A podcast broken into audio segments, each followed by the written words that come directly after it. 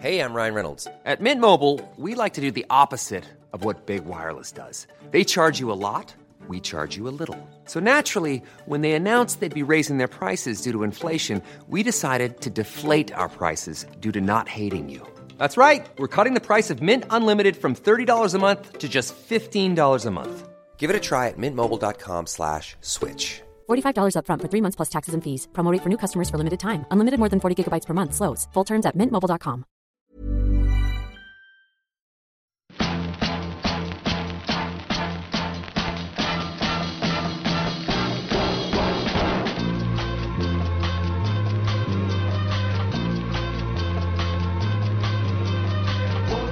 Spotzol, le podcast du gravel et du bikepacking, épisode 131, ici Richard Delhomme. Aujourd'hui, je discute avec Maël Jouan. Alors ça pourrait être un épisode de plus avec un ultra trailer à la sauce Ouais, j'ai fait ci, j'ai fait ça, et c'était dur, mais bon, je suis costaud, alors je suis allé au bout. Le petit détail qui fait toute la différence, c'est que certes Maël a couru environ 90 trails, mais depuis un an, il court avec un anévrisme. Comprenez, une veine du cerveau qui pourrait lâcher à tout moment. Désolé pour l'approximation médicale. Cela ne l'a pas empêché de retourner au Tort des Géants cet été, un trail de 350 km en Italie, de se mettre au vélo et de poursuivre sa passion de la voile. Pour info, les épisodes sont disponibles maintenant également en vidéo pour voir nos tronches. Il suffit d'utiliser le lien dans la description de cet épisode, de s'abonner à la chaîne YouTube de Spotzol, ou d'aller directement sur YouTube et taper Spotzol. Et sans plus attendre donc, Maël jouant. Bon, Maël, t'es stressé ou pas? Non, ça va, franchement. Ça va? Ouais. T'es à l'aise? Plutôt, ouais. À l'aise devant la caméra, à l'aise dans tes baskets? À l'aise quand il faut parler de sport, ouais. C'est un moment que j'a- j'apprécie beaucoup et j'aime beaucoup partager avec les gens, donc euh, c'est des choses que j'apprécie. Et dans quel moment t'es pas à l'aise? Euh, en haut d'un sommet, à 3000 mètres d'altitude, sous la neige et la pluie. Bah ouais, mais tu l'as déjà fait, donc y a pas de quoi se sentir mal à l'aise. Non, mais c'est des, c'est des moments qui sont jamais faciles à vivre.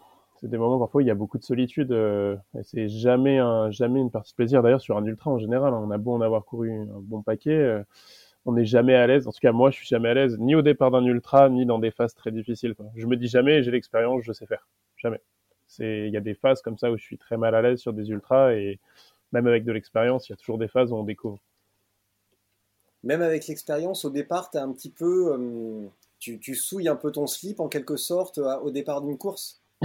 ouais, carrément. En vrai, euh, au départ des courses, euh, puis même, j'ai envie de te dire, euh, si t'as pas peur euh, avant un ultra, c'est que ben il y a pas, il y a pas le, le truc qui fait pourquoi on, pourquoi on y vient en fait. C'est, c'est, il y a toujours cette peur, du moins pour moi, il y a toujours cette peur avant un ultra, que ce soit sur le, le Tour des Géants, que ce soit sur euh, euh, le Jungle Marathon, ce genre de choses. S'il y a la peur, il y a l'inconnu et, et l'inconnu, c'est ce qui nous attire. Enfin moi, c'est ce qui m'attire aussi sur ce genre de course.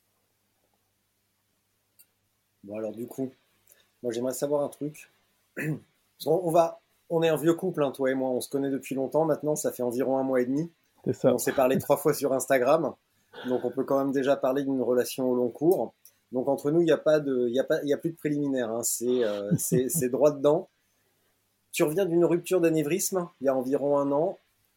Est-ce que ta, ta vision du sport a changé? Et surtout, quand tu échoues sur un truc ou que tu n'arrives pas à, atteindre un objectif, quel qu'il soit en sport ou autre chose, qu'est-ce que est-ce que tu relativises un petit peu plus par rapport à ça? Euh, oui, c'est complètement euh, différent. Le sport, ça reste, euh, ça reste un plaisir. Ça reste quelque chose qui nous apporte du bonheur, qui nous procure des sensations qu'on va chercher. Mais il n'y a pas de fatalité en sport, sauf malheureusement quand ça vire au drame, comme sur certaines courses. Mais euh, il n'y a pas de fatalité dans le sport. Justement, je pense que avec ce qui m'est arrivé euh, sur le plan de la santé, on, je vais pas dire qu'on banalise un abandon, mais on, on le remet vraiment à son niveau. Ça reste, euh, c'est difficile parce qu'il y a de l'entraînement, il y a beaucoup d'attentes sur les courses. euh, tous les sportifs le diront, que ce soit en vélo, en course à pied, euh, en ski aussi. J'ai pas mal d'amis qui faisaient du, du ski en compète. Ça demande beaucoup d'entraînement. Mais quand on a traversé ce genre de choses, euh, ça paraît beaucoup plus futile. On se dit, ben ouais, ok, j'ai abandonné sur le tort des géants, mais euh, je vais bien, quoi. À côté, je peux aller boire une bière avec des potes. euh, je vais rentrer voir ma famille, euh, je vais pouvoir aller au resto avec ma copine. euh, voilà, tout ça, c'est pas remis en cause. Donc, euh, le fait d'avoir eu ce problème à la tête m'a fait grandir. et m'a donné une vision différente du sport où je me mets quand même beaucoup moins la pression aujourd'hui et où je suis content. Voilà, même sur le Tour des Géants, j'ai eu beau abandonner. J'ai passé une super semaine en Italie avec des amis. Euh, voilà, je pense qu'avant mon accident, j'aurais mis euh, beaucoup plus de temps à relativiser sur cet abandon. J'aurais eu beaucoup de mal, quoi, tu vois. Mm. C'est ça apporte beaucoup de, de, de, de, stress et de négatif sur le moment, ce, ce problème que j'ai eu. Mais derrière, en fait, ça te, ça te libère. Ça te libère sur beaucoup de choses. Et euh, finalement, euh, non, aujourd'hui, je suis beaucoup plus détaché, en fait, de, de tout ça. Je cours beaucoup moins pour de la performance et tout ça. Je cours pour mon plaisir aussi, quoi. En même je t'écoute, hein, mais c'est juste qu'en même temps, je note mes questions parce que c'est triste. Mais, en même, mais tu parles et tu dis des trucs intéressants. Et comme j'ai une mémoire de, une mémoire de poisson rouge, bah, je suis obligé de prendre des notes, sinon je vais jamais m'en souvenir. Ça marche. Euh, tu... On est deux à avoir une mémoire de poisson rouge. Ah bah tu vois. Euh, et, moi j'ai pas été, moi j'ai pas eu de problème de santé, donc euh, c'est de naissance malheureusement. c'est ainsi. Quand tu dis je me mets plus la pression, ça t'a aidé à relativiser et tout ça voulait dire quoi se mettre la pression euh, avant une épreuve? Ça veut dire que tu avais des grosses attentes, que tu, euh, te mettais un peu la rate au courbouillon et en cas d'échec, tu n'étais pas bien? Ça veut dire quoi cette notion de je me mets plus la pression ou ce qui signifie que tu te la mettais avant Ça veut dire quoi? Bah, clairement, euh, j'étais très dur avec moi-même. Je faisais, avant ça, je faisais presque 10 entraînements par semaine. J'ai eu le syndrome hein, du surentraînement qu'on a tous, hein, qu'on a, on a mmh. toujours peur de pas être prêt moi, je me mettais vraiment des objectifs et, et ces objectifs-là, quand je les atteignais pas, euh, voilà, je, j'étais allé sur la Transobrac, c'était un ultra de 105 km et, et mon objectif c'était d'être dans le top 50. J'avais pas été au top, la météo était, était pas géniale, il y avait pas mal de choses, hein, mais euh, bref, j'avais fini 110e de la course. On était 500 à peu près au départ et, euh, et alors que j'avais terminé la course, que la plupart des gens que je connaissais, par contre, avaient abandonné à cause de tous les facteurs, quoi. Bah moi j'arrivais pas à profiter quoi. C'était euh, voilà je, je, je, me mettais vraiment en fait des, des, des, barrières et je me disais mais si euh, si j'arrive pas à atteindre cet objectif c'est que j'ai mal travaillé c'est que si. Donc à l'entraînement j'en faisais toujours plus. Et avant les cours j'avais énormément énormément de stress parce que euh, j'avais ce stress de me dire il faut que je sois placé là il faut que j'ai passé la barrière horaire à telle heure et, et, en fait, au début, je courais pas du tout pour ça. C'est que ça devient un peu un, un vice. On, court un peu au début pour le plaisir. Puis quand on voit que ça fonctionne bien et qu'on a du potentiel, on, on essaye d'aller chercher toujours un peu plus. Et moi, dans ma logique un peu de, de compétiteur, j'étais très dur avec moi-même, peut-être trop dur avec moi-même, ce qui fait que je pense que je profitais moins des courses. Et aujourd'hui, euh, vraiment, le, le, le fait d'avoir eu ce, ce, souci de santé fait qu'aujourd'hui, non, j'ai plus, j'ai cette peur, j'ai ce stress de me dire, euh, voilà, il va y avoir des nuits, ça, il va, ça, ça va être difficile dans certains moments. Il y a des choses que je connais pas forcément. Mais j'ai plus du tout ce stress de me dire oh là là si je finis tant euh, et même hein, pour l'exemple pour le Tour des Géants j'ai vu le dernier arriver euh, à Courmayeur. Je me suis dit bah ça vaut le coup d'arriver dernier quoi. Parce que le dernier il est une, une, une, standing innovation c'est impressionnant quoi et en fait il a vécu le voyage le même voyage que le premier à la fin euh, que tu sois dernier ou que tu sois j'ai envie de dire 110e il y a à peu près 500 personnes qui arrivent au Tour il y a aucune différence il n'y a aucune différence, si ce n'est que le dernier, je pense qu'il a peut-être même plus profité. Bon, alors parfois, quand euh, c'est limite sur les barrières horaires, peut-être pas, mais il a plus profité dans le sens où lui, il cherche aucun palmarès. Il est venu pour euh, voyager, faire sa course, s'éclater. Et, euh, et, à la fin, il, voilà, il passe la ligne d'arrivée, il prend sa bière, il rigole avec ses potes, et je pense qu'il a bien, bien vécu le truc. Et aujourd'hui, je vois plus ma pratique du sport comme ça, comme sur le projet qu'on a fait de 900 km euh, de vélo avec mes amis.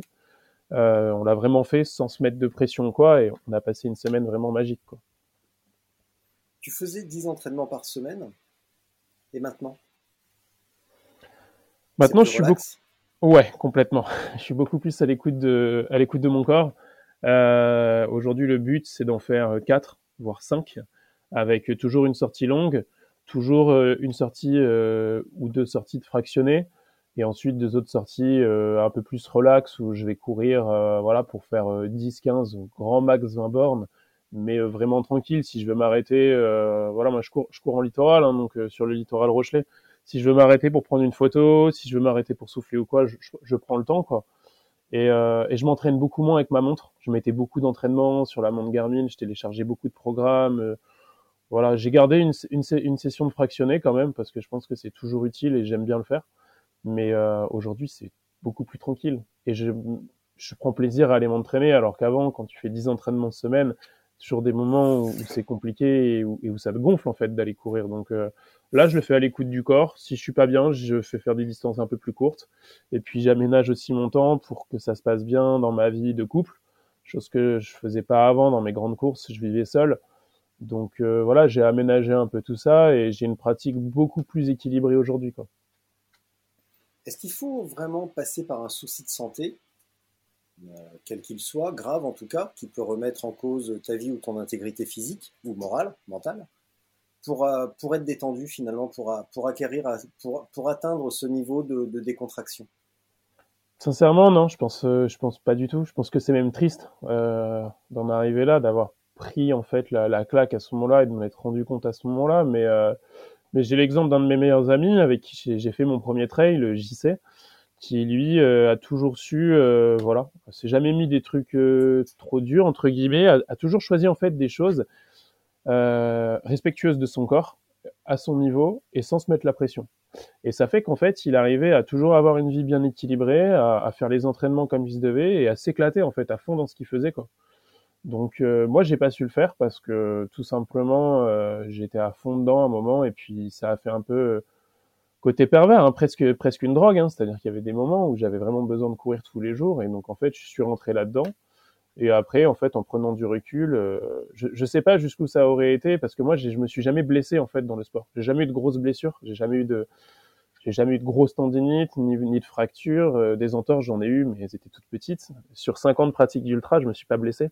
Donc, euh, je, je, pense que la blessure fait calmer aussi également le coureur, chose qui m'était pas arrivée. Donc c'est triste à dire. Je pense pas qu'on doit en arriver là. Pour moi, ça a été le cas, mais après, je pense qu'il y a des gens et la plupart arrivent à se réguler et à trouver en tout cas un bon équilibre. Quoi.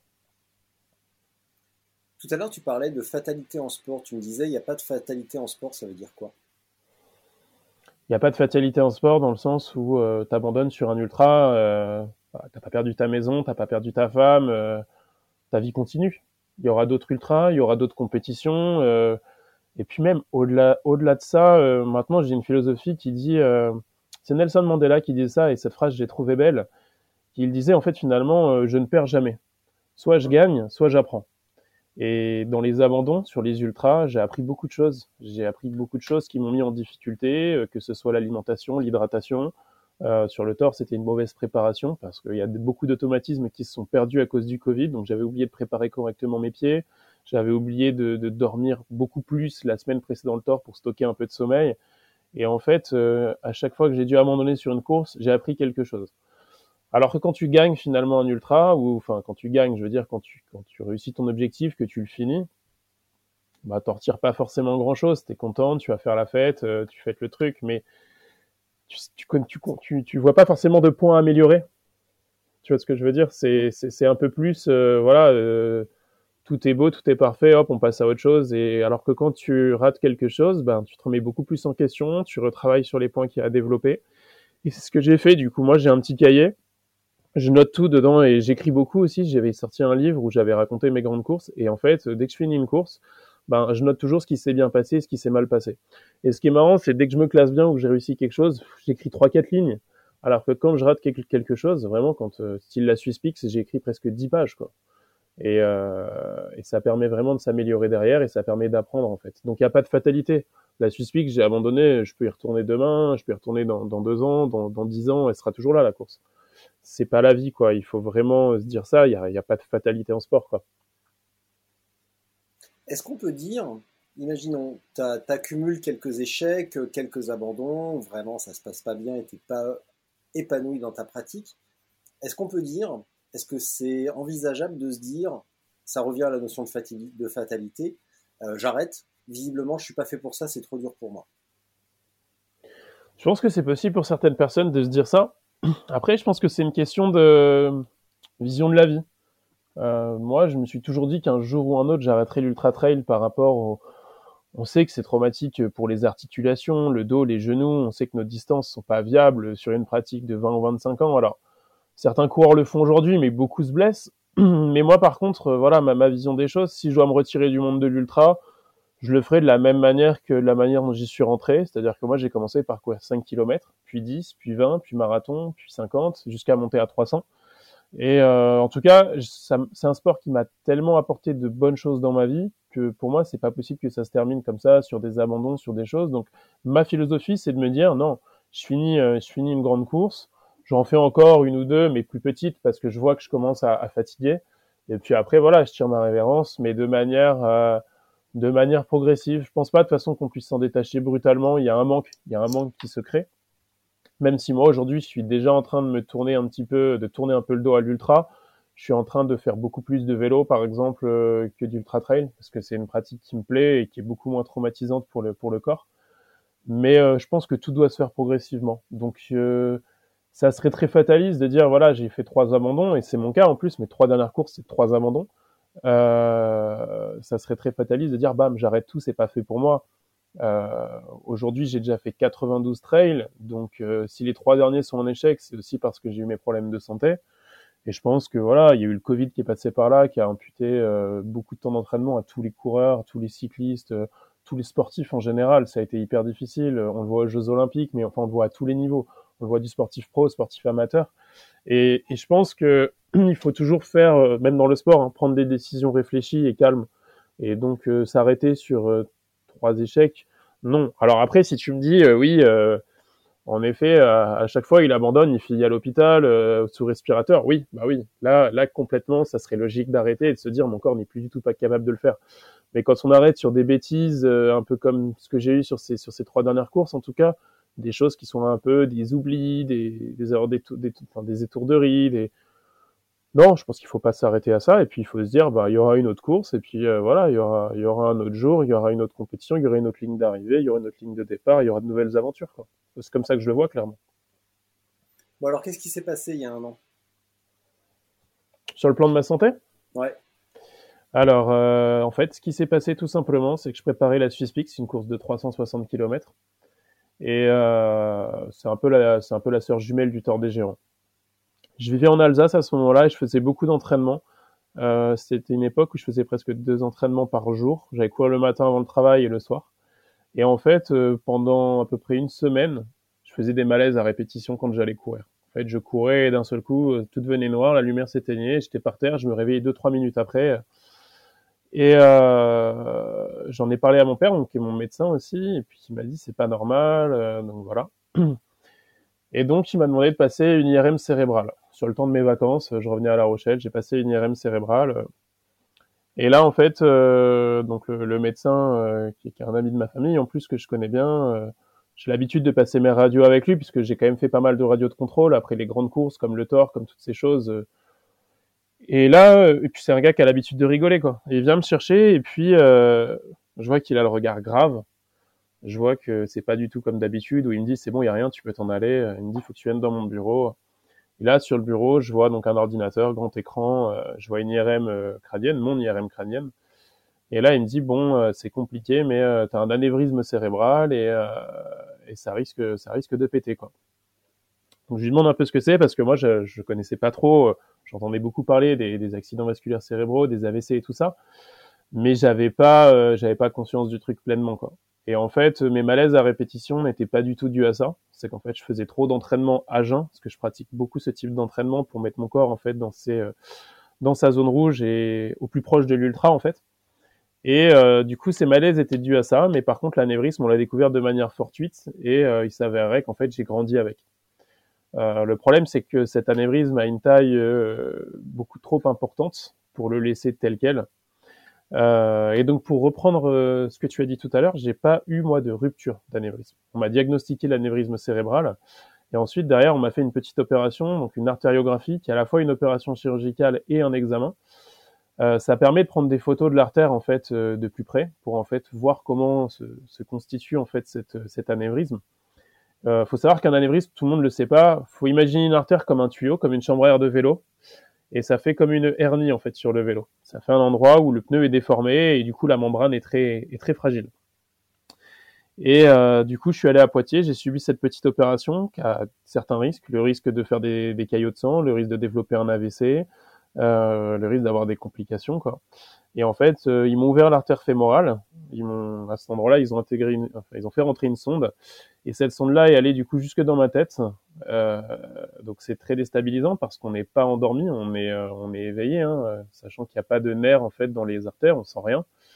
Mais euh, les médecins qui étaient là en fait parlent à voix haute, et ils sont là, et il y a l'interne qui dit la sonde est au niveau du thorax, la sonde est au niveau de la carotide, et en fait on entend tout ce cheminement et moi, je suis sur la table d'examen et à ce moment-là, je suis pétrifié. Mais pétrifié vraiment comme je l'avais jamais été dans ma vie. C'est-à-dire que je regardais mes mains, j'arrive même plus à les bouger, alors que je m'étais toujours dit, ouais, dans les films, les gars, ils arrivent pas à bouger, on peut tous bouger. J'étais vraiment pétrifié de peur, en fait. Et euh, ce qu'on est sorti de cet examen a été d'autant plus grave, c'est-à-dire que, ouais, l'anévrisme est très gros. Le problème, c'est qu'à l'endroit où il est placé, il n'est pas opérable parce que euh, si on m'opère, bah il y a, y a de très grosses complications qui risquent de se passer. Et euh, l'endroit où il est placé est beaucoup trop fragile. Donc à Poitiers, ils ont refusé euh, toute opération par la suite. Et là, en fait, aujourd'hui, je suis suivi à Paris par la Fondation Rothschild, qui fait de la recherche à l'international sur les anévrismes. Et en fait, aujourd'hui, je suis, je suis pour eux un peu un cas d'école parce que c'est placé à un endroit très particulier. J'ai une pratique sportive très particulière. C'est très rare de déceler un anévrisme puisqu'en fait, il n'y a pas de symptômes. Généralement, on se rend compte de l'anévrisme quand la rupture a eu lieu et que la personne est décédée. Euh, donc tout ça fait que pour eux, c'est un peu tout nouveau. Donc euh, voilà, je monte à Paris, je fais des examens, je rencontre des médecins. Et euh, la seule chose que je sais, c'est que le sport m'a clairement sauvé la vie. Puisqu'avec un anévrisme de cette taille-là, si j'avais eu une hygiène de vie un peu plus déroutante, c'est-à-dire si j'avais fumé, si j'avais bu beaucoup d'alcool, si j'avais pas eu d'activité physique régulière, il y a 99% de chances que cet anévrisme en fait aurait cédé. Et donc aujourd'hui, le sport reste mon médicament principal puisqu'on sait que la course à pied euh, entretient le système cardiovasculaire, fait que mes artères sont beaucoup plus souples, beaucoup plus épaisses. Et en fait, le seul moyen du coup pour l'instant de, de vivre décemment, c'est de continuer à faire du sport. Donc je fais aussi du sport par, euh, euh, prescription médicale, on va dire. Moi, par exemple, pendant le, pendant le Covid, pendant le confinement, j'avais le droit de courir. J'étais pas borné au 1 km puisque pour ma, pour ma santé, je dois courir en fait au minimum deux fois par semaine. Euh, ou faire du vélo ou faire de la natation. C'est, le deal qui est pris avec le, avec le neurologue. Euh, et donc voilà dans, dans, quelle tourmente je me suis retrouvé il y a un an. Et après cette opération, je suis sorti de l'hôpital et ils m'ont dit bon bah voilà pendant 48 heures euh, pendant 48 heures, euh, il faudra pas trop bouger parce qu'on t'a ouvert l'artère fémorale, mais après ce sera bon, tu pourras petit à petit reprendre le sport. Et j'ai demandé au neurologue, j'ai dit dans, dans, dans 16 jours, j'ai une course en Suisse de 360 km, est-ce que vous pensez que je peux y aller? Et lui m'a répondu, je me rappelle très bien de sa phrase, hein, euh, la seule chose qui pourrait t'empêcher d'y aller, euh, c'est ton mental, parce que physiquement, nous, on t'a pas abîmé ou quoi, il n'y a pas de problème, tu peux y aller. Sauf que bah moi j'avais arrêté les entraînements deux mois en amont sur les sur les recommandations d'un autre médecin à La Rochelle, donc j'étais plus du tout entraîné. Mais je suis quand même allé en Suisse juste parce que ça avait été tellement dur de passer tout ça, de me retrouver en fait au départ d'une course sur un ultra trail, euh, m'aventurer sur un glacier en Suisse, c'était un peu pour moi le, la renaissance quoi. Et forcément, au bout de 50 km à la première base vie, j'ai donné mon dossard, épuisé, euh, éclaté, euh, rien n'allait, le mental, le moral, le physique, rien n'était là. Mais, euh, mais pour moi, c'était une fierté de m'être dit, bah, j'ai réussi à faire 50 euh, km. Euh, j'étais monté sur le premier glacier, je crois qu'on est monté à 2008. Donc j'étais monté à 2800 mètres d'altitude, de plus la nuit, avec des températures négatives.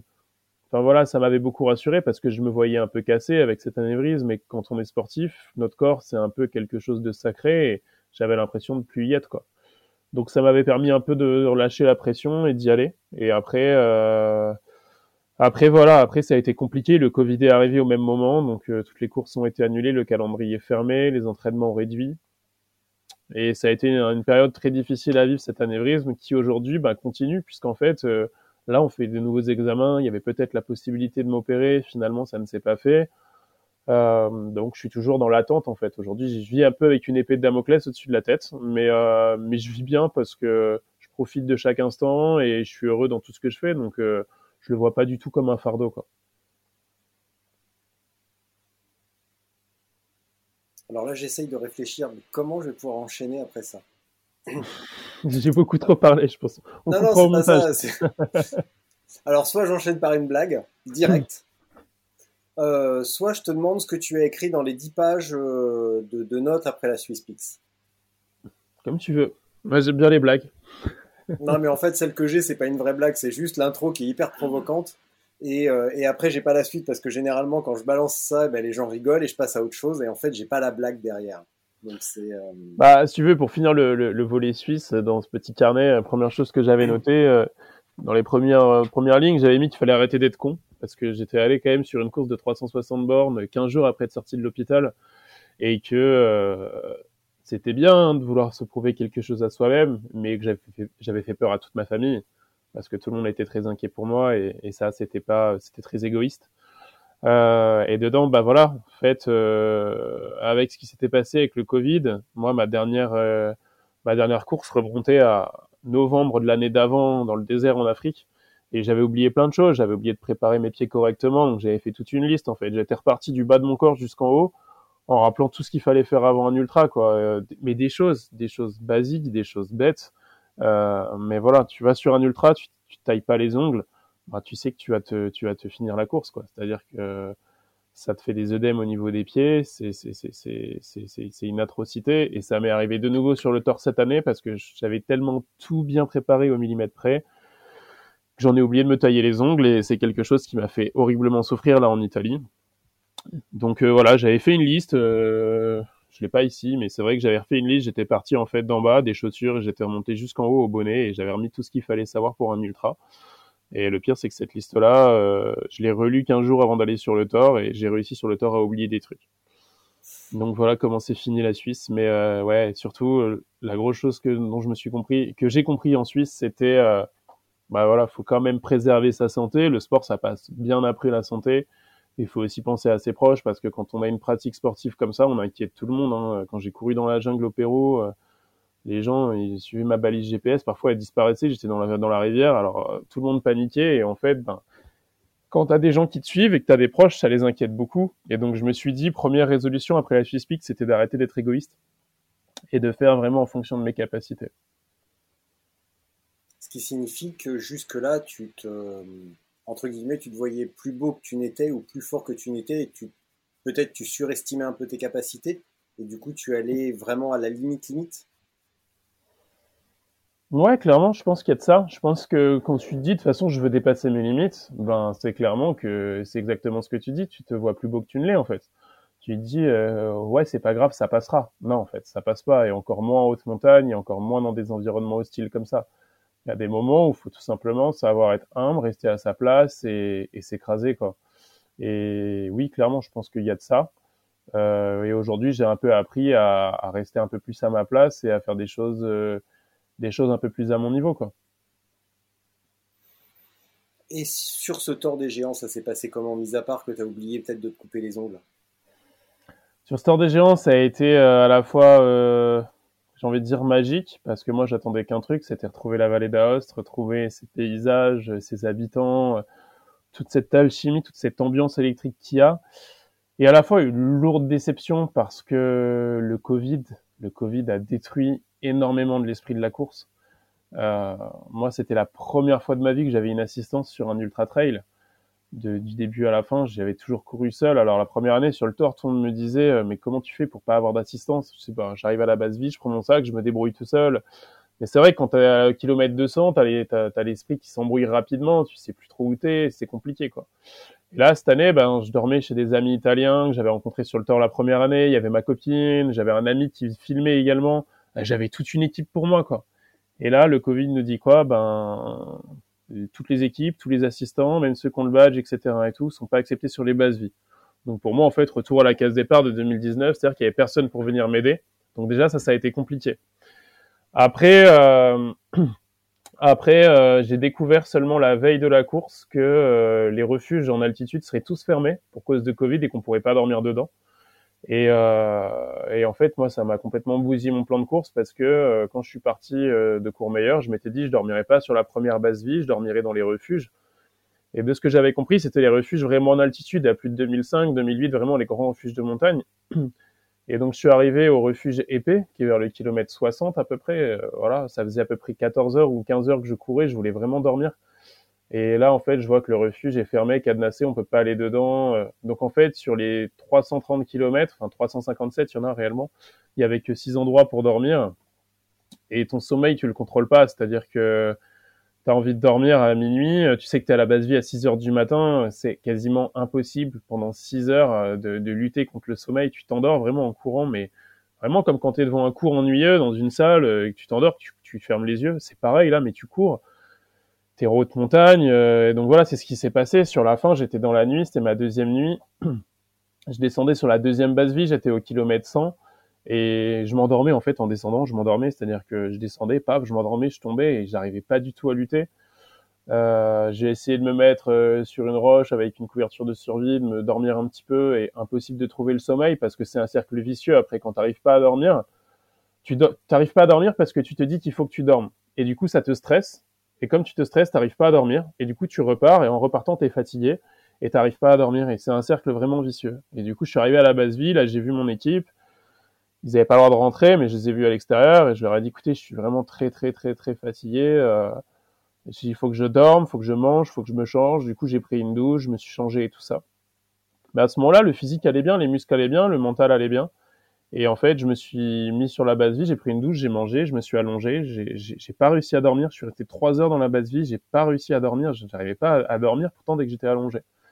Et je suis reparti et 4 kilomètres après être parti de la base vie, j'ai commencé à avoir des hallucinations, mais beaucoup plus fortes. Tout ce qui était en creux, je le voyais en dôme. Tout ce qui était en dôme, je le voyais en creux. Et puis alors après, euh, Charlie, mon pote, était reparti avec moi. Et j'avais des propos insensés. Je lui disais que je voyais Napoléon, euh, enfin des trucs, mais vraiment dingues, quoi. Et là, on partait sur un col euh, assez compliqué, qui montait assez haut. Et euh, par mesure de sécurité, en ultra, j'ai appris, voilà, j'ai appris justement à plus aller à un endroit pour qu'on vienne me chercher. Ça m'est jamais arrivé, hein, mais justement, je connais mes limites pour ça, et j'avais pas envie d'aller trop loin dans le dans le dans le danger. J'ai regardé mon pote, je lui ai dit, écoute, on va essayer de monter, mais si les alus passent pas, euh, faudra que j'arrête, quoi. Et puis on a on a fait quoi? On a fait on a fait 50 mètres de D+. Et en fait, euh, devant moi, je le voyais, il prenait toutes les formes, il passait par toutes les couleurs, et je me suis dit, ok, bon bah c'est fini. En fait, mon cerveau suivait plus du tout quoi. Et en descendant, j'ai eu des propos incohérents, euh, j'étais déconnecté. Et je me suis rendu à l'évidence que je voulais pas monter à 2500 mètres en haute montagne euh, en étant comme ça, parce que monter ça peut aller, mais descendre ça peut être fatal sur ce col où il y a vraiment des pics rocheux et tout ça. Et, et je lui ai dit, ben voilà, je lui ai dit, j'ai pas géré mon sommeil, j'avais eu beaucoup de stress la semaine précédente, beaucoup de, beaucoup de problèmes professionnels et personnels qui avaient fait que j'avais pas beaucoup dormi. Et là, en fait, je payais vraiment ce manque de sommeil. Et c'est surtout le sommeil et, les, et les, hallucinations qui m'ont amené à abandonner. Et j'ai pas été dans une optique de me dire ah ça, ça voilà ça me fait chier, j'abandonne ou quoi. Non, pas du tout en fait. Je me suis dit ben c'est le jeu en fait. Tu vois, c'est le jeu et c'est un peu comme si j'avais été euh, c'est pas c'est un peu comme si j'avais été open ball mais que j'avais plus de balles quoi et eh bah t'as plus de balles, euh, t'as plus de balles, t'as plus de balles, c'est fini quoi tout simplement. Et donc je suis allé à la base vie, j'aurais rendu mon dossard. Par contre, ce qui m'a le plus énervé, c'est qu'à partir du moment où j'aurais donné le dossard, où j'étais sorti de la course, et eh ben en attendant du coup mon équipe qui vienne me chercher, je me suis endormi en moins de, en moins de 15 secondes, je me suis endormi sur le banc. Comme par hasard. Et là, je me suis dit ok en fait, euh, et on en revient à cette pression. On se met la pression, mais là c'était pas une pression de temps ou quoi, c'est que je me mettais la pression pour dormir. J'avais tellement peur de pas réussir à dormir que je me stressais pour dormir et que j'en dormais pas. Quoi. Et quand j'ai rendu le dossard, je me suis endormi et, là j'ai vraiment eu les boules, ouais, parce qu'après on est rentré à l'appart, j'ai dormi pendant 17 heures d'affilée. Et ça, c'est un truc qu'il faut travailler. Le sommeil, c'est très difficile, mais il faut savoir faire des micro-siestes, il faut savoir euh, s'endormir rapidement, et il faut pas se mettre la pression. Encore une fois, on en revient à ça. Donc ce tort des géants, il y a beaucoup de positifs parce qu'il y a eu encore de belles rencontres et j'étais content de retrouver la vallée mais deux gros points négatifs qui sont la non-gestion du sommeil et le Covid qui a détruit énormément de choses sur cette course. Est-ce que on peut être fier d'avoir euh, fini, soit, enfin, soit d'avoir fini, soit d'avoir bouclé l'objectif que tu t'es donné, mais également dans ton cas être fier d'avoir réagi sainement? Parce que finalement, c'est ce que tu as fait. On peut réussir une course en ayant la pleine maîtrise de ce que l'on fait et en, ayant le bon enchaînement d'événements, le bon sommeil, la bonne alimentation, le bon rythme, etc., en faisant exactement ce qu'il faut. Mais quand ça va pas, euh, également réagir de manière euh, saine en se disant ben là ça va pas, j'arrête. Et c'est ce que tu as fait. Est-ce que ça peut être le même genre de fierté? Se dire que tu as fait exactement ce qu'il fallait faire et que tu as maîtrisé ton truc avant de te mettre dans la merde bah, Comme je t'ai dit au tout début euh, de ce podcast, pour moi le sport ça doit être du bien-être, du bonheur et de la joie du partage. Donc quand ça devient trop dur, il y a deux solutions en fait. Soit euh, tu as fait 90% de l'objectif et ou 80% en fait. Il y a une certaine dose à regarder. Et c'est un peu normal en fait d'aller au-delà de sa limite parce que tu en as déjà fait énormément et que ça serait ça serait stupide de baisser les bras quoi. Mais à l'inverse, quand tu as fait à peine 30% du, parcours, que ta santé est en danger, enfin le curseur en fait, euh, le curseur de jauge en fait, est-ce que je prends le risque ou est-ce que je prends pas? Est-ce que je le prends pas? Il faut le regarder avec euh, intelligence quoi. Et je sais qu'il y a beaucoup de gens en ultra trail qui se mettent en danger, qui vont euh, à des vu un gars, en altitude, il aurait plus dû être là. En fait, euh, on était au col de Lozon, à 3300 mètres d'altitude. Euh, il redescendait dans l'autre sens parce qu'il savait plus dans quel sens fallait aller et tout ça. Mais c'était comme ça depuis le début du col. L'intelligence aurait été de s'arrêter. Donc moi, je suis fier de m'être dit, ben ouais, je me suis arrêté avant qu'on m'arrête. En fait, je me suis arrêté de mon plein gré pour ma sécurité. Mais sincèrement, si j'avais fait 20 km de plus, ça aurait été soit l'hélico, soit le médecin, soit l'infirmier, soit des coureurs qui m'auraient trouvé. Et ça, c'est pas du tout acceptable. Ça renvoie en plus une image violente de notre sport, alors qu'elle devrait pas l'être. Et euh, enfin voilà, aujourd'hui, il faut juste, euh, il faut toujours faire son sport avec intelligence. Et on voit beaucoup trop de coureurs. Souvent, ce sont des gens qui viennent, de, par exemple, je prends un exemple, hein, mais on voit des coureurs qui viennent de villes qui sont loin de la montagne. Alors, ils ont pas pour le coup beaucoup de vacances dans l'année, pas pour le coup beaucoup de temps, etc. Donc, quand ils viennent, c'est vraiment genre l'objectif ultime. Et j'ai rencontré une coureuse comme ça qui s'est sectionné la jambe elle avait vraiment une hémorragie, quoi. Elle a fini à moitié en rampant ses, ses 15 derniers kilomètres. Elle m'a raconté ça, c'était sur la diagonale des fous. Et je pense que ça va trop loin. Il faut savoir vraiment, moi, pour moi, en tout cas, pour répondre à ta question, j'ai beaucoup de fierté de, de m'être dit, ouais, j'ai arrêté à temps. Je me suis pas mis en danger. Et encore une fois, on en revient à la question des proches. Mes proches, du coup, je leur ai dit, voilà, j'ai un groupe WhatsApp. Je leur ai dit, ça va pas du tout. Et du coup, je m'arrête. Voilà. C'est quoi une image euh, donner une image violente du trail, ça veut dire quoi?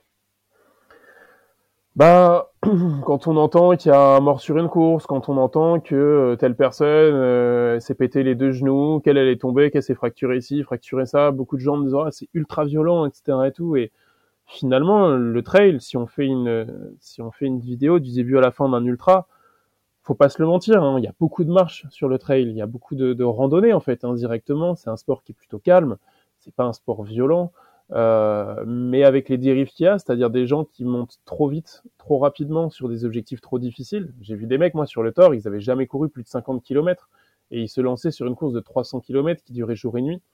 Donc derrière, ça fait plein de blessés, plein de fractures, plein de, plein de, plein de, plein de, problèmes en fait de santé. Et souvent, on entend les médecins, des infirmiers, mais des gens qui sont pas forcément beaucoup tournés vers le trail, hein, qui nous disent ah ouais, c'est ultra violent pour le corps et tout ça. Alors, ça l'est forcément sur le plan traumatique un peu, mais moi, je, vraiment, je suis l'exemple. En 5 ans, et des courses, j'en ai fait presque 92, bah, j'ai jamais eu de, de vraies blessures, en fait. J'ai jamais eu de fracture, je me suis... Mais parce que aussi, j'ai su abandonner. Bon, après, j'ai quatre abandons à mon actif, mais sur ces quatre-là, si j'avais continué, ça aurait pu se passer de manière vraiment très dangereuse, quoi. C'est dû à quoi, à ton avis que tous ces, tout cet afflux de, bah, de pratiquants qui veulent... Euh bah, qui veulent vivre la grosse aventure, qui, ont, qui vivent peut-être pas forcément dans l'environnement idéal, qui n'ont pas la préparation ou l'expérience nécessaire, mais qui malgré tout, comme ils ont payé leur dossard, euh, veulent aller au bout de l'aventure. Je sais pas, je pense que c'est un problème de société aussi. Aujourd'hui, le trail t'offre euh, le fait de partir euh, en pleine aventure, en pleine montagne. Je veux dire, c'est pas donné à tout le monde. Aujourd'hui, tu dis à tes potes, tenez, on part tous les quatre, sac à dos, on va se faire le tour du Mont Blanc bah, il faut prendre une carte ou un GPS, faut s'orienter un minimum, alors que là, tout est très facilité, c'est-à-dire que tu as des ravitaillements qui sont organisés, les chemins sont balisés. Donc les gens, en fait, ont l'impression de partir à l'aventure, de partir sur une aventure, et c'est vrai, hein, c'est des paysans en pleine nature et tout ça. En plus de ça, ils vont euh, sur une quête de satisfaction personnelle, puisque beaucoup de coureurs, beaucoup de trailers, quand je leur demandais, j'en parle dans mon livre, beaucoup, ils ont une motivation extrinsèque, pas, pas intrinsèque, hein, beaucoup font du trail parce que ils ont envie de montrer aux autres qu'ils savent faire ça. Déjà, moi, je trouve pas que ce soit le bon moteur. Quand tu fais ça pour les autres, c'est pas suffisant parce que parfois, tu es dans des situations tellement compliquées, tu as intérêt à savoir pourquoi tu es là et tu as intérêt que ce soit pas pour euh, épater l'autre, quoi. Et il y en a beaucoup qui me disent, quand je leur dis, mais pourquoi tu cours autant? Ils me disent, ah, moi, euh, voilà, je fais ça. En plus, mes enfants, ils me voient comme un héros depuis que je fais ça. Je trouve ça très léger comme argumentation. Mais au-delà de ça, ces gens, je pense qu'ils sont en quête un peu d'aventure, que dans la vie de tous les jours, tout est très facilité, tu vois. Tu, achètes ta nourriture au supermarché, tu vas au boulot, euh, je caricature beaucoup bien sûr, hein, mais tu vas au boulot en voiture, en vélo, voilà. Tu rentres chez toi le soir, tu as la télé, tu as l'électricité. Aujourd'hui, tu, tu, dans la vie de tous les jours, tu peux faire ta vie entière sans être vraiment dans une situation, on va dire, de, de, de, de complication. Et le trail te ramène un peu, je le vois comme ça, et j'en discutais avec beaucoup de gens, te ramène un petit peu à, à ça, te ramène un peu à la base, c'est-à-dire que voilà, tu as une tenue, tu as un sac à dos, tu as de l'eau, tu as un petit peu à manger, et euh, tu pars pour te faire une grande aventure euh, qui, qui pleuve, euh, qui vente, qui neige. Tu rencontres des gens sur le passage, tu vois des paysages, tu vis des nuits, tu vis des jours. Et voilà, et je pense que des gens en demandent beaucoup. Et je pense pas, par contre, que l'environnement soit en jeu. Je pense que des gens peuvent s'entraîner même sans être des montagnards. Je connais des coureurs qui courent bien, et, moi aussi, hein, je m'entraîne ici sur quasiment que du plat. Mais après, j'ai vécu aussi en montagne. Euh, je pense que tu peux t'entraîner même sans avoir forcément l'environnement. Je pense plus que c'est une question d'état d'esprit. Euh, moi, j'habitais sur mon bateau avant, je fais aussi beaucoup de navigation. La seule chose dans le sport, c'est qu'il faut être humble face à la nature et surtout dans le trail. Faut toujours avoir conscience que tu as beau décider tel plan d'entraînement, tu as beau décider que tu courais en tendeur ou que tu ferais comme ça. Si la nature, c'est-à-dire la montagne en face de toi ou l'océan, a décidé autrement, ben, faut savoir, faut savoir en fait se retirer. Et ça, beaucoup de gens ont oublié qu'en fait la nature était un peu au-dessus d'eux. Ils restent euh, dans leur truc. Voilà, moi je suis venu, j'ai payé mon dossard, je veux finir ma course. Et c'est comme ça qu'on a des accidents. Et pas qu'en trail, hein, on le voit sur des randonnées. Euh, les gens, ils ont prévu un week-end, et ben voilà, ils veulent y aller. Il y a, pas si longtemps que ça dans les Alpes, il y, a un guide d'alpiniste. Comme ça, il a dit non, on peut pas aller sur le Mont Blanc. C'était des Russes, et puis ils ont dit si si, nous on veut y aller, euh, on va payer plus cher. Alors ils ont proposé six ou sept fois le prix au guide, qui a fini par dire oui, et tout le monde est mort dans l'ascension en fait. Et il y a, y a cet oubli de l'homme de se dire on fait un sport mais qui est dépendant de la nature.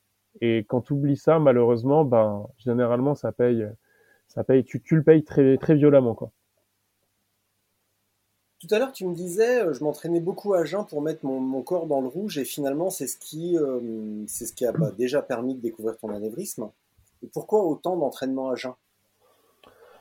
Et à quel moment c'est parce qu'on n'arrête pas d'en parler, on se le, nous aussi à vélo, on se le dit, euh, rouler un maxi, enfin rouler à jeun pour préparer le corps, aussi pour connaître ses sensations, pour savoir comment réagir, pour reconnaître un peu les, les, signes et, et, ne pas être dans l'inconnu face à ça. À quel moment on peut dire que c'est trop? En fait, moi j'ai une pratique un peu différente, c'est-à-dire que j'ai en 5 ans, j'ai jamais réussi à m'alimenter correctement sur une course toujours eu beaucoup de mal sur l'alimentation en course, toujours, toujours, toujours. Donc en fait, plutôt que de continuer euh, dans cette euh, dans dans cette voie-là, de me dire comment je vais réussir à m'alimenter, j'ai plutôt essayé de voir comment mon corps réagissait quand il était sous-alimenté et voir en fait comment je pouvais faire. C'est-à-dire que si je pouvais m'alimenter de moitié, moi ça m'arrangeait clairement parce que voilà, comme beaucoup de coureurs, j'avais des problèmes intestinaux, j'avais des problèmes de digestion sur les courses, c'était une galère monstrueuse parce que tu peux pas te tu peux pas te mettre un bon taux de glycémie, donc c'est pour ça en fait que je suis allé dans cette recherche de habituer mon corps à faire un effort avec le moins avec le moins de avec le moins d'aliments possible. Donc de mettre dans cette situation en fait de de jeûne le matin et d'aller courir comme ça. Et je pense que c'est trop, bah déjà à partir du moment où on commence à faire des hypoglycémies, euh, mais je pense surtout que les entraînements à jeun, chose que je fais encore aujourd'hui, mais je le fais sur des plus petites distances, ça doit rester euh, 20 à 25% de l'entraînement parce que dans tous les cas, de mon expérience personnelle, ça m'a pas en tout cas aidé à régler mon problème d'alimentation et ça m'a pas non plus aidé vraiment à performer, on va dire, ou à gagner euh, en aisance sur les courses. Donc je pense que c'est toujours intéressant parce que ça te rappelle quand même l'entraînement à jeun que ben, parfois tu es dans le rouge, tu le sens, tu prends une côte, t'as rien mangé le matin, t'as pas de jambes, etc. et tout. Donc ça t'aide en fait sur le plan euh, mental de dire ah ouais mais ce jour-là j'étais allé me faire 18 bornes, j'étais à jeun, euh, je l'ai fait, j'étais pas bien, donc voilà ça passe sur une course, tu dis la même. Tu dis là, je sens que j'ai besoin de, passer une base vie ou à un ravito. Bon, ça va, j'ai l'habitude. Je pense que ça sert à ça. Après, sur le plan physiologique, je suis pas médecin, encore moins médecin du sport. J'ai pas trouvé beaucoup de bénéfices, si ce n'est que moi j'étais allé trop loin. Après, euh, encore une fois, je suis peut-être un peu différent des autres, mais le fait que j'aille trop loin, ça a permis de diagnostiquer mon anévrisme et moi, ça m'a sauvé du coup. Oui. Donc, euh, donc c'est vrai que dans le mal, en fait, j'ai trouvé ce côté positif, mais aujourd'hui, c'est une pratique que je fais quasiment plus. Et sur le sommeil, alors tu, tu, tu, tu, tu, bon, en plus, on va en reparler un petit peu après, mais en plus, tu es navigateur, euh, tu es basé en Bretagne, à La Rochelle. Non. Alors, ouais, côte atlantique, attention. Ah, ça, c'était une provocation gratuite. Mais je suis-. Non, mais je suis d'origine bretonne et j'ai un, ma- j'ai j'ai un drapeau breton sur mon bateau, tu vois, donc euh, je l'accepte avec grand plaisir. Oh. Euh, et comment tu gères justement cette privation de sommeil? Comment tu la travailles? Comment tu la, comment tu la vis? Et comment tu la, ouais, comment tu la travailles? Comment tu la gères? Bah ça, du coup, je m'étais énormément documenté après euh, après mon premier ultra en Thaïlande, enfin le premier ultra que j'avais couru en Thaïlande. J'avais fait un 150 km dans la jungle et le gros problème là-bas, c'est que tu peux pas faire comme en France, tu vois. En France, sur le nombreux ultras que j'ai fait, Grand Raid des Pyrénées, euh, tout, tout, tout ce type d'ultra, tu peux tu peux te longer dans la montagne. Tu vois, tu peux mettre ta couverture de survie, te mettre sur un coin, même si c'est pas toujours conseillé, et, je le déconseille de le faire. C'est toujours mieux d'être dans une base vue en ravito, mais, mais si t'es vraiment en manque de sommeil, tu peux le faire. Euh, sur le tort, j'ai pas pu le faire par rapport à, la, température et à la pluie. C'est pour ça que j'ai pas pu réellement dormir comme ça. Euh, et en Thaïlande, je pouvais pas le faire parce que tout simplement, je courais dans la jungle et que la nuit, dans la jungle, au sol, mais vraiment, on, le voyait hein, avec ma frontale, je l'ai filmé et tout ça. Tu vois des scorpions, tu vois des serpents, tu vois des araignées, donc tu peux pas t'allonger parce que tu, tu, tu risques vraiment de te faire piquer, quoi. Et c'est là vraiment que je me suis rendu compte de la difficulté du sommeil en ultra. On était descendu pendant 7 km sur une portion de jungle et on remontait par cette même portion et elle était très sauvage et j'arrivais pas à dormir. Et donc je me suis documenté après cette course et euh, j'ai trouvé les travaux d'un docteur, je crois que c'est le docteur Millet qui a fait beaucoup de travaux euh, Mm. sur le, il a même fait le tort d'ailleurs, il s'est classé sur le podium et lui expliquait qu'avec beaucoup enfin ils ont fait pas mal de- d'études là-dessus. Et en fait tu peux stocker du sommeil, c'est-à-dire qu'en prenant deux, deux sportifs, un qui avait dormi presque 15 heures pendant une semaine tous les jours avant le tort et l'autre qui avait fait des nuits de 7 heures, eh ben, celui qui avait fait des nuits de 15 heures, il ressentait le sommeil beaucoup plus tardivement sur la course. Et qu'en fait, ton corps est capable de stocker et d'emmagasiner du sommeil. Et euh, c'est de cette manière-là que je m'étais préparé à mon premier tort des géants. Euh, C'était plutôt facile parce que je rentrais de Thaïlande et j'allais en Italie et j'avais trois jours d'avion. Et dans les avions, je faisais que dormir, que dormir, que dormir. Et donc j'ai beaucoup moins eu de problèmes de sommeil, euh, du moins aussitôt. Et cette année, ça a été, comme je te l'ai dit avant, des problèmes professionnels et personnels qui ont fait qu'il y a eu beaucoup de stress. Euh, Le vendredi matin, avant même de prendre la route pour l'Italie, j'étais en train de régler quelque chose dans mon entreprise euh, qui m'avait m'a beaucoup affecté. Et en fait, ça, ça m'a usé et j'étais déjà fatigué avant même de commencer la course. Et en fait, si on veut avoir une bonne gestion de sommeil sur un ultra, bah, 4-5 jours avant, il faut vraiment commencer à se coucher tôt. Déjà, à se coucher très tôt, à essayer d'être relaxé le plus possible, de couper un peu déjà avec euh, le monde pro, les problèmes qu'on peut avoir ou quoi. Vraiment d'essayer de faire le vide, de se mettre dans une bulle un peu de sérénité et de commencer à partir là-dedans. Et plus on est serein, plus on est calme, plus on a dormi. Et en fait, plus les sensations de sommeil et de, somnolence arrivent tard sur la course. Quoi. Je prends euh, je prends la petite liste. Alors là, j'ai mis à jeun, ok, sommeil, ok, et là, il a dû y avoir un problème de correcteur orthographique parce que c'est marqué Bali. Donc, Bali. euh, voilà, je sais pas, tu as couru en Thaïlande, est-ce que tu as déjà couru à Bali et finalement, je le sais sans le savoir? Non. Là, j'ai jamais couru à Bali. J'ai bien couru en Thaïlande, euh, mais j'ai couru au Pérou, j'ai couru en Afrique, en Italie, mais j'ai pas couru à Bali par contre. Bon, ben voilà, c'est. Si, si au moins ça- mon erreur orthographique peut te donner une idée, c'est déjà pas si mal. Pourquoi tu t'es mis au vélo? Euh, j'ai toujours fait du vélo euh, à côté en sport croisé. Euh, je faisais toujours un peu de vélo de course. Je m'étais acheté Ouais. mon vélo il y a premier vélo de course il y a, il y a quatre ans et demi. Euh, J'aimais beaucoup en fait le fait de pouvoir faire de longues sorties, style ouais, le fait de pouvoir faire 100, 120, 150 bords sur une montre, c'est impressionnant. Tu vois quand tu, tu l'as fait en vélo, c'est plus facile forcément qu'en course à pied sur la sur, sur une distance. Hein, je parle. Et je trouvais que bah, pas de choc, c'était bon pour la récupération. Et moi, j'aime beaucoup voir du paysage, donc le vélo pour ça, c'était c'était vraiment génial. Et en fait, au-delà de ça, j'ai beaucoup plus de potes qui pratiquent le vélo que l'ultra. Et donc, on pouvait partir sur des journées de 100 km, 120, 130 bornes à plusieurs, avec euh, de quoi manger dans le sac et tout. Et, euh, et j'ai passé vraiment des bons moments. Et j'adore le vélo pour ça parce que bah, on y va toujours à plusieurs. Mon coach aussi fait pas mal de vélo, donc on y va ensemble. Et, euh, et c'est différent parce que tu, tu ta fatigue est moins est moins violente d'un coup. Alors le vélo, ce que je trouve très traître, c'est que tu rentres de 150 km, tu te déchausses, tu prends ta douche, ça va, t'es plutôt bien. Mais alors t'as une, enfin moi je le vis comme ça, hein, t'as une fatigue derrière qui arrive petit à petit, mais qui te tape dans le dos. Alors qu'en course à pied, t'arrives, t'es es claqué dès le départ et tu récupères plus vite. Moi j'avais du mal un peu à récupérer au début en vélo.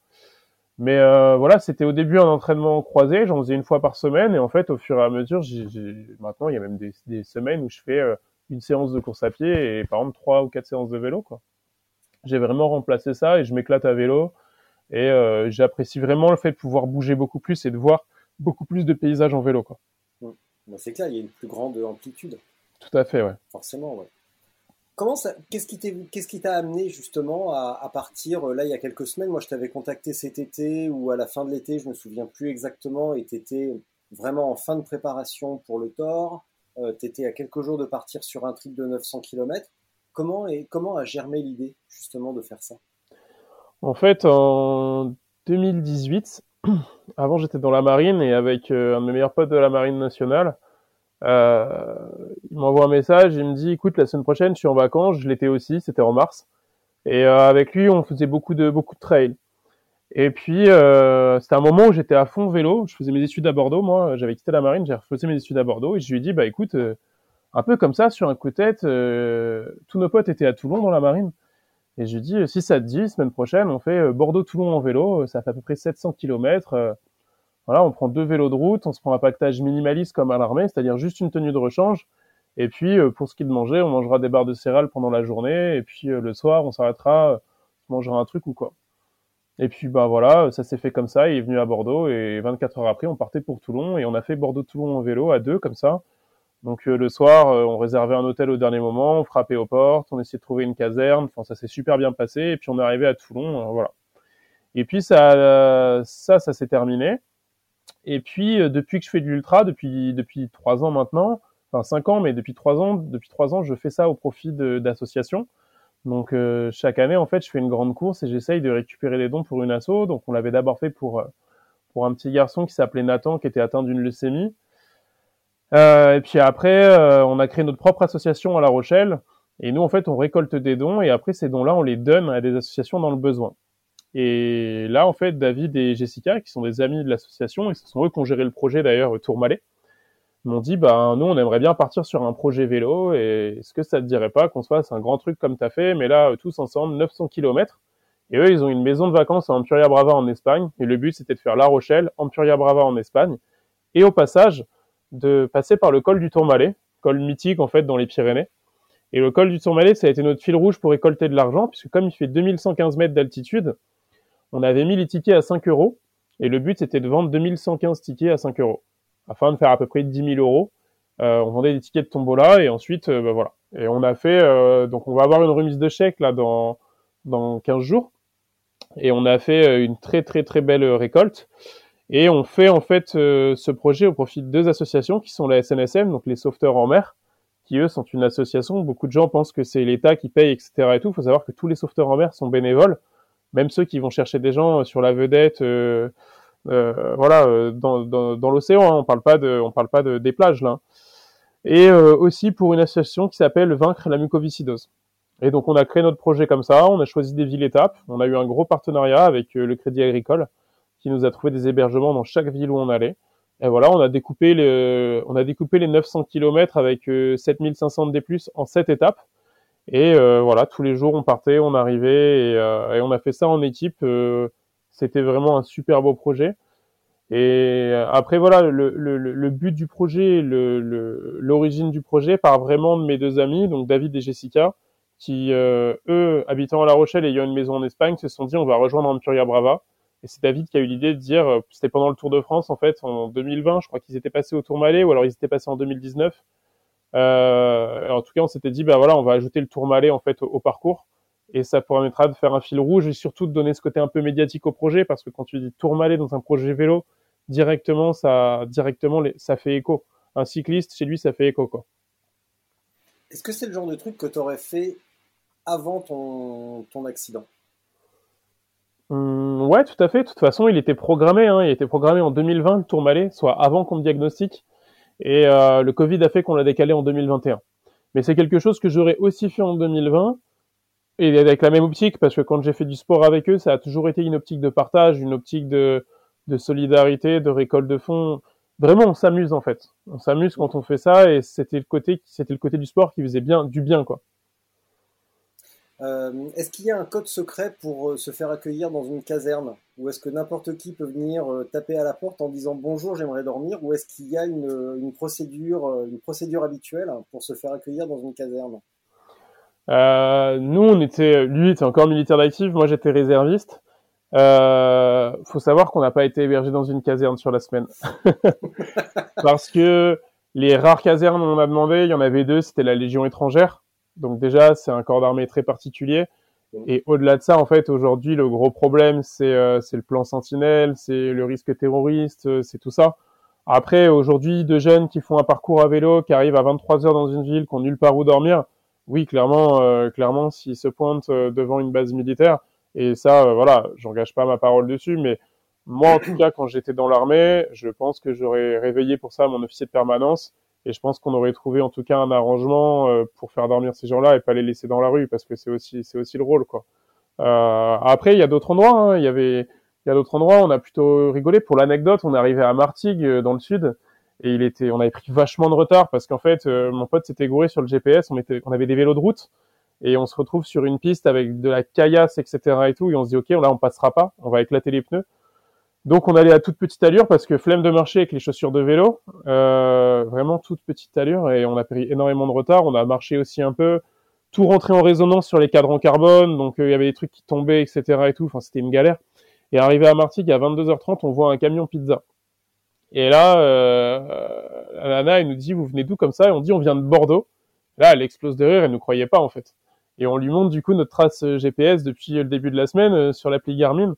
Et là, du coup, elle nous a offert les pizzas. Et euh, le truc qui cassait l'image, c'est-à-dire que nous, ensuite, on allait à l'hôtel, on avait réservé un Formule 1 pour le soir, et on se servait des prolongateurs de triathlon qui étaient sur le guidon de mon vélo pour porter les pizzas. Donc les pizzas étaient posées sur les prolongateurs euh, du vélo, et t'avais deux bœufs qui tenaient les pizzas. Et on allait comme ça euh, à l'hôtel, quoi. Le truc qui cassait vraiment tout le truc. Mais c'était une soirée géniale, quoi. On est arrivé à l'hôtel, finalement, bah, le gars avait pas notre réservation, il nous a trouvé une chambre à l'arrache, on a mis les vélos dedans. Enfin, c'était euh, mais c'était marrant ouais. C'était vraiment un peu l'aventure euh, l'aventure style tu pars avec ton vélo sur un coup de tête et puis euh, après tous les gens que tu croises une fois que tu as passé Agen déjà quand tu leur dis que tu viens de Bordeaux puis après quand tu as passé Carcassonne quand tu as passé Perpignan et toutes ces villes après ça leur paraît tellement loin Bordeaux qui voilà on se faisait offrir le petit déj dans les dans les boulangeries euh. enfin, c'était génial franchement on a passé une semaine euh, c'était c'était top quoi. Et quand tu dis on est passé dans une caserne de la Légion étrangère, ça veut dire que tu aurais quasiment pu faire une séance avec Major Gérald?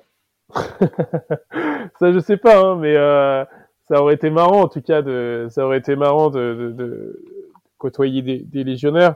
Euh, moi j'en ai déjà vu. Euh, dans, j'ai fait mes études aussi à l'armée, j'ai fait une partie de mes études à l'armée, et puis après j'ai été militaire d'active dans la marine. Après il y a beaucoup de clichés aussi sur les légionnaires. Hein. Il y a des mecs à la Légion, euh, enfin je veux dire euh, oui, bon, c'est tous un peu des, c'est sûr qu'ils sont tous très bons, on va dire, sur le plan physique ou quoi, mais il y a des mecs très posés, très calmes, euh, et puis euh, ça aurait pu être sympa. Par contre, c'est vrai, euh, ça aurait pu être sympa de faire une petite séance comme ça, mais je sais pas si on aurait eu les jambes avec ce qu'on faisait, tu vois. Bah en tout cas, moi, Major Gérald, j'aimerais bien soit faire un épisode avec lui un jour, soit le croiser, parce que ou rien pouvoir un jour lui dire qu'il a toute mon admiration. Parce que déjà, il m'a fait mourir de rire pendant le Covid avec ses vidéos.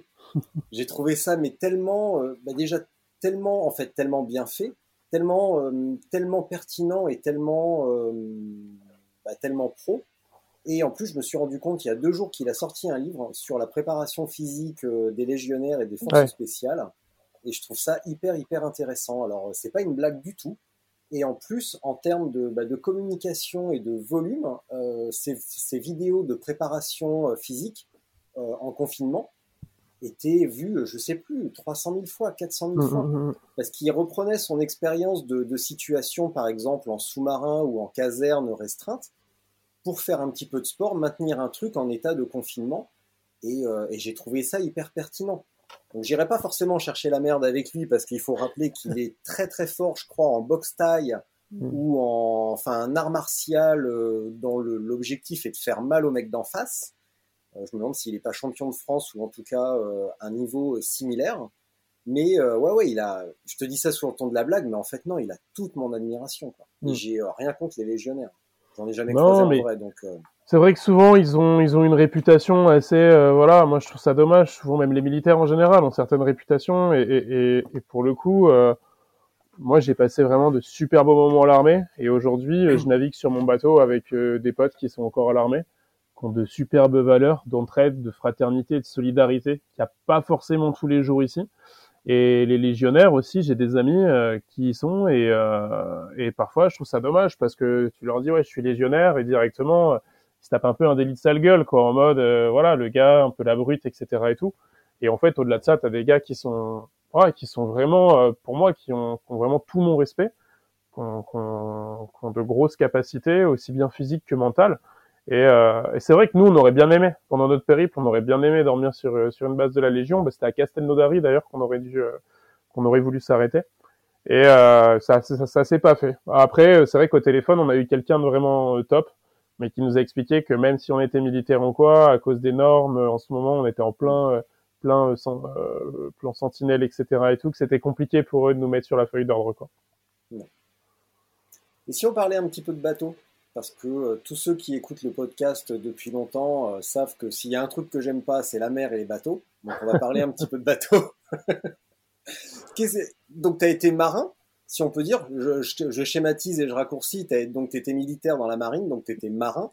Et aujourd'hui, qu'est-ce qui te pousse justement à, comment tu t'es reconverti de ta, carrière militaire euh, maritime à être navigateur sur un projet entre Paris et New York, c'est ça? En fait, euh, ouais, en fait, il y a plusieurs choses à La Rochelle. Déjà, moi, je suis né à La Rochelle, donc depuis que je suis petit, la mer, c'est vraiment le terrain de jeu ici des enfants. avec tes gamins, on, te fout, on te fout direct dans un optimiste. C'est un espèce de petit bateau là où il y a juste un mât, une baume et il y a juste un, un, bout à tirer quoi euh, on te met là-dedans et tes parents viennent te rechercher le soir et puis te disent alors ça t'a plu forcément au début non toi ça t'a pas plu t'as été balancé dans tous les côtés euh, si bien que tu comprenais rien euh, ça va pas, quoi. et puis tu vois c'est l'horreur tu on, tu comprends pas grand chose au vocabulaire du du moniteur qui te sort des, des mots toujours plus compliqués les uns que les autres alors mais là tu viens de le faire hein. tu me dis tu mets tu me tu tires sur le bout et tu mets du baume euh, moi, je j'étais pas complètement sûr que tu parles de navigation à ce moment-là. Hein. En fait, si tu veux, ouais, tu, tu, tires sur une ficelle qui te permet de ramener la barre, tu vois, il y a ta voile. Et ah ouais, euh, d'accord. Voilà. ok. Ah ouais, en fait, c'est super intéressant. Hein. Vraiment, j'adore les bateaux, quoi. T'as tout un vocabulaire dans le bateau qui, est, qui met très rapidement les gens à l'écart s'ils connaissent pas. Donc moi, quand les gens viennent sur mon bateau, bah tu vois, j'ai parfois ce double langage. Parfois, je dis cordage, alors que cordage, ça porte malheur sur un bateau. Tu dois dire boot ou une drisse ou une écoute, mais ça leur parle pas aux gens, tu vois. Donc j'utilise des mots très usuels et à vrai dire, je m'en fous pas mal. L'important c'est que les gens le comprennent. En fait, quand j'ai quitté la marine, euh, j'ai repris mes études dans le sport. Et puis je suis parti euh, ensuite finir mes finir ma, ma, formation en Alsace. Je travaillais dans une super entreprise euh, qui est un des plus vieux revendeurs de ski en fait historiquement en France. C'était c'était chez Specsport et j'ai dû quitter malheureusement l'Alsace dès que j'ai eu en fait mes problèmes de santé. Si tu veux, j'ai eu des problèmes de santé bah, dont on a parlé et Ouais. ma famille et mes médecins étant à La Rochelle, je suis rentré ici. Et revenir à La Rochelle, retrouver l'océan. Et moi, c'est moi j'étais sportif et à La Rochelle t'as pas de montagne, donc t'as pas vraiment de magasin de sport, t'as pas euh, voilà. Et le grand sport ici, il y en a deux, c'est le rugby et la voile. C'est la ville en fait, elle vit pour ça si tu veux. Et moi, ayant été marin, bah d'abord mon objectif de vie, c'était de répondre un peu à un rêve de gamin, c'était d'avoir mon bateau. Et ça, je me l'étais promis à l'hôpital. Je m'étais dit dès que je vais sortir, je m'achèterai mon bateau. Et en fait, bah cinq mois après, arrivé à La Rochelle, j'ai acheté mon voilier, un grand voilier de 14 mètres qui date de 86. Et à l'intérieur, j'ai tout refait. J'ai tout refait pour qu'il soit vraiment euh, beau, c'est-à-dire j'ai refait les peintures, les bois, les vernis. Enfin, j'ai bossé dessus jour et nuit. Et euh, avec ma copine, on a commencé à se rendre compte qu'il y avait beaucoup de demandes en fait. Beaucoup de gens voulaient venir faire un tour en bateau, beaucoup de gens voulaient manger ou dormir au bateau. Et en fait, on a commencé à créer notre entreprise tout simplement de bateau-hôtel. Et en fait, petit à petit, euh, je suis revenu vivre avec elle dans sa maison. Mais maintenant, on a deux bateaux et en fait, les gens font des locations, ils viennent dormir la nuit chez nous. On fait également table d'hôte avec des producteurs locaux, des gens engagés qui ont des exploitations à taille humaine. Et à côté, en fait, euh, cet argent nous permet de restaurer mon bateau de manière à le mettre vraiment de manière optimale pour pouvoir aller à New York en transatlantique, donc faire La Rochelle-New York. Et ça, euh, au profit d'une association, donc que j'ai pas encore décidé pour le moment, sûrement euh, pour la recherche contre les AVC ou ou les anévrismes, et puis en fait, ouais, mettre le cap sur New York et emmener euh, emmener avec nous un équipage de personnes engagées. Et, si vraiment euh, j'arrivais à terme du projet, le but c'est de faire un projet à la fois marin et sportif à terre. Le but, ça serait de faire la transat et d'arriver à New York pour le marathon de New York. et de faire en fait la Transat, La Rochelle-New York et d'enchaîner avec l'équipage, donc les quatre ou cinq personnes qui viendront avec moi sur le marathon de New York ensemble. Ça serait vraiment voilà. Et ce projet il est prévu pour 2023. Superbe. Je sais pas quoi dire de plus sur les bateaux parce que j'y connais rien. J'avais beau faire, j'ai beau avoir fait un épisode avec, euh, j'ai oublié son nom d'ailleurs. Euh, le premier néo-zélandais à avoir fini, à avoir fini pardon, le, la course autour du monde là. Le Vendée Globe? Ouais, le Vendée Globe, ouais. Ok. Euh, il, est en, il est en Bretagne, il a fait la gravel Trobrez et tout, il fait du vélo, c'est une brute épaisse, il roule comme un dégénéré, il casse tout sur son vélo tellement il roule vite. Et, euh, et j'ai oublié son nom, et du coup il m'avait expliqué plein de trucs, tu vois, d'accastillage, de, de machin, comment on règle les, les caissons d'eau, le remplissage des caissons d'eau pour favoriser la vitesse du bateau. Il m'avait expliqué plein de trucs. Pour, lester le bateau, ouais. Et, et j'ai tout oublié évidemment parce que bah, moi je suis en Eure-et-Loire et il euh, n'y bah, a pas d'eau. Donc euh, du coup, euh, du coup, du coup, j'ai tout oublié, mais malgré tout, c'est un truc intéressant. Et surtout sur le parallèle, tu vois, entre bah, la recherche des matériaux, la recherche des performances et le parallèle avec les vélos. Et c'est euh, ça, c'est un truc qui est vraiment intéressant. Et en plus, il y a aussi un parallèle sur la gestion du sommeil, la gestion de la solitude. Euh, bon là, tu vas peut-être pas le vivre parce que un, La Rochelle-New York, c'est combien en traversée? Ça dépend, ça peut mettre 20 jours, ça peut mettre 40 jours, ça dépend du vent en fait. Ça dépend par où tu passes aussi Ou tu fais ça en direct? Non, tu descends sur les Açores et après, une fois que tu as lâché les Açores, euh, tu vas, tu vas au plus court quoi. mais les Açores, je suis désolé, mais là, moi, le bout et le baume, tu m'as lâché, alors les Açores. Euh, T'es pas loin de l'Afrique, si tu veux, au nord-ouest de ah l'Afrique. Ah ouais, bah ça, ça, ça, ça, va. Grosso modo. À quel niveau? En, haut, en bas, au milieu? Parce que c'est vague aussi. En haut, en haut, ouais. Ouais, d'accord. C'est pas euh, Conrad Coleman? Non. Ouais, voilà, exactement, Conrad Coleman. Ouais. Exactement, ouais. Super gentil, super cool et super fort à vélo. Et très très bon euh, voileux, évidemment, bien hmm. entendu. Donc tu descends, tu pars de La Rochelle, tu descends aux Açores et après tu remontes en diagonale? Ouais, après tu traverses, ça dépend. Non, t'as beaucoup de gens qui descendent directement. Euh, bah, euh, ça dépend en fait de la route que tu veux faire. Nous, le but c'est qu'on veut aller à New York. C'est pas forcément facile. C'est un truc qu'on doit encore étudier avec le skipper pro parce qu'il y a deux itinéraires possibles en fait. Est-ce qu'on va descendre plus bas, remonter? Est-ce qu'on va traverser un peu plus haut pour redescendre sur New York? Ça va dépendre des vents, des courants. En fait, la route pour l'instant c'est presque entre guillemets secondaire. Le but là, c'est vraiment d'essayer de trouver aujourd'hui déjà des financements parce qu'on a pas mal de matos à acheter. Et je te gâche pas que la route, euh, on sait qu'on va aller à New York et on sait pas encore totalement par où. On sait qu'on passera par les Açores. C'est un peu le, la porte, si tu veux. C'est un peu le dernier endroit où tu te ravitailles aux Açores et après tu sais que quand tu pars, tu pars pour le pour le pour le nouveau monde. Mais euh, voilà, après une fois que tu as passé les Açores, euh, peut plus faire le plein d'eau ni de bouffe euh, et plus personne peut descendre du bateau s'il est pas sûr de son truc quoi. Mais euh, c'est un peu le dernier le dernier cap quoi. Bon Maël, je suis désolé de te le dire ainsi mais tu vas arrêter de te foutre de moi. Parce que là tu es en train de m'expliquer que tu vas partir tout seul, enfin ou en tout cas avec une petite équipe restreinte au milieu de l'eau. Ouais. Et par contre tu as peur en haut d'un glacier. Et t'es pas rassuré. Est-ce que tu trouves pas qu'il y a quand même un léger paradoxe? Je te cache pas que je suis pas non plus rassuré sur mon voilier. Hein. Ah, mais faut que t'arrêtes alors, tu te mets, euh, je sais pas, moi, mets-toi au billard ou au bowling. Hein. Non, je suis heureux dans ces moments-là, je suis très heureux, mais euh, c'est des moments, comme je te l'ai dit, où tu es euh, face à la nature. Et moi, je pars du principe que rien n'est jamais acquis dans ce genre de situation. Je m'éclate en fait, parce que l'inconfort, moi, ça me fait plaisir. Hein, c'est pour ça que je fais ça. Sinon, je me mettrais à faire du billard ou du bowling. Mais c'est peut-être euh, c'est peut-être un peu fort de dire que, que je flippe en haut d'un glacier. Je pense qu'en fait j'aime beaucoup j'aime beaucoup cette sensation d'être face à la nature, d'être vraiment proche d'elle. Enfin après par contre il y a toujours cette tangente et on se dit attention attention parce que euh, attention on est sur l'eau, attention on est en haut d'un glacier et attention il y a des gens qui en reviennent pas. Mais c'est pas le premier truc auquel je pense non. Sincèrement euh, pour être franc sur un glacier la plupart du temps je m'éclate. Et ouais, dans une tempête en haut d'un glacier, oui, je fais pas le malin, mais j'essaye de m'éclater. Mais je garde toujours à, l'idée qu'il faut faire gaffe quoi. Et euh, dans l'eau, c'est pareil en fait, c'est vraiment les mêmes sensations. Si je m'éclate sur mon bateau, je sais qu'il y a un risque, je m'éclate, le risque il est pris en compte, il est considéré. Mais derrière, si je fais pas ça, bah moi clairement, voilà, euh, si je faisais de la pétanque tous les jours, et j'ai strictement rien contre les gens qui font de la pétanque, c'est pas ce que je dis, mais ça comblerait pas en fait cette soif d'aventure que j'ai quoi. Bah, je pense que je vais te laisser pour la minute de, solitude. tu te souviens des consignes? Ouais. Très bien. Maël, merci. Bah, merci à toi. Euh, on conclut sur Instagram. Parce qu'on a commencé comme ça tous les deux. Donc, euh, on, finit, on se retrouve sur Instagram tout à l'heure. OK? Ok, ça marche. Très bien. Allez, merci. Et t'oublies, pas les consignes. Hein. Attends, je coupe mon micro. Je vais, pas, je vais essayer de pas faire la même bêtise. Tac. Ouais, merci déjà, euh, merci beaucoup Richard pour, euh, pour cet entretien. Ça me, ça me fait toujours euh, beaucoup plaisir de, de, partager, de dialoguer, d'échanger sur, sur ma pratique avec des gens.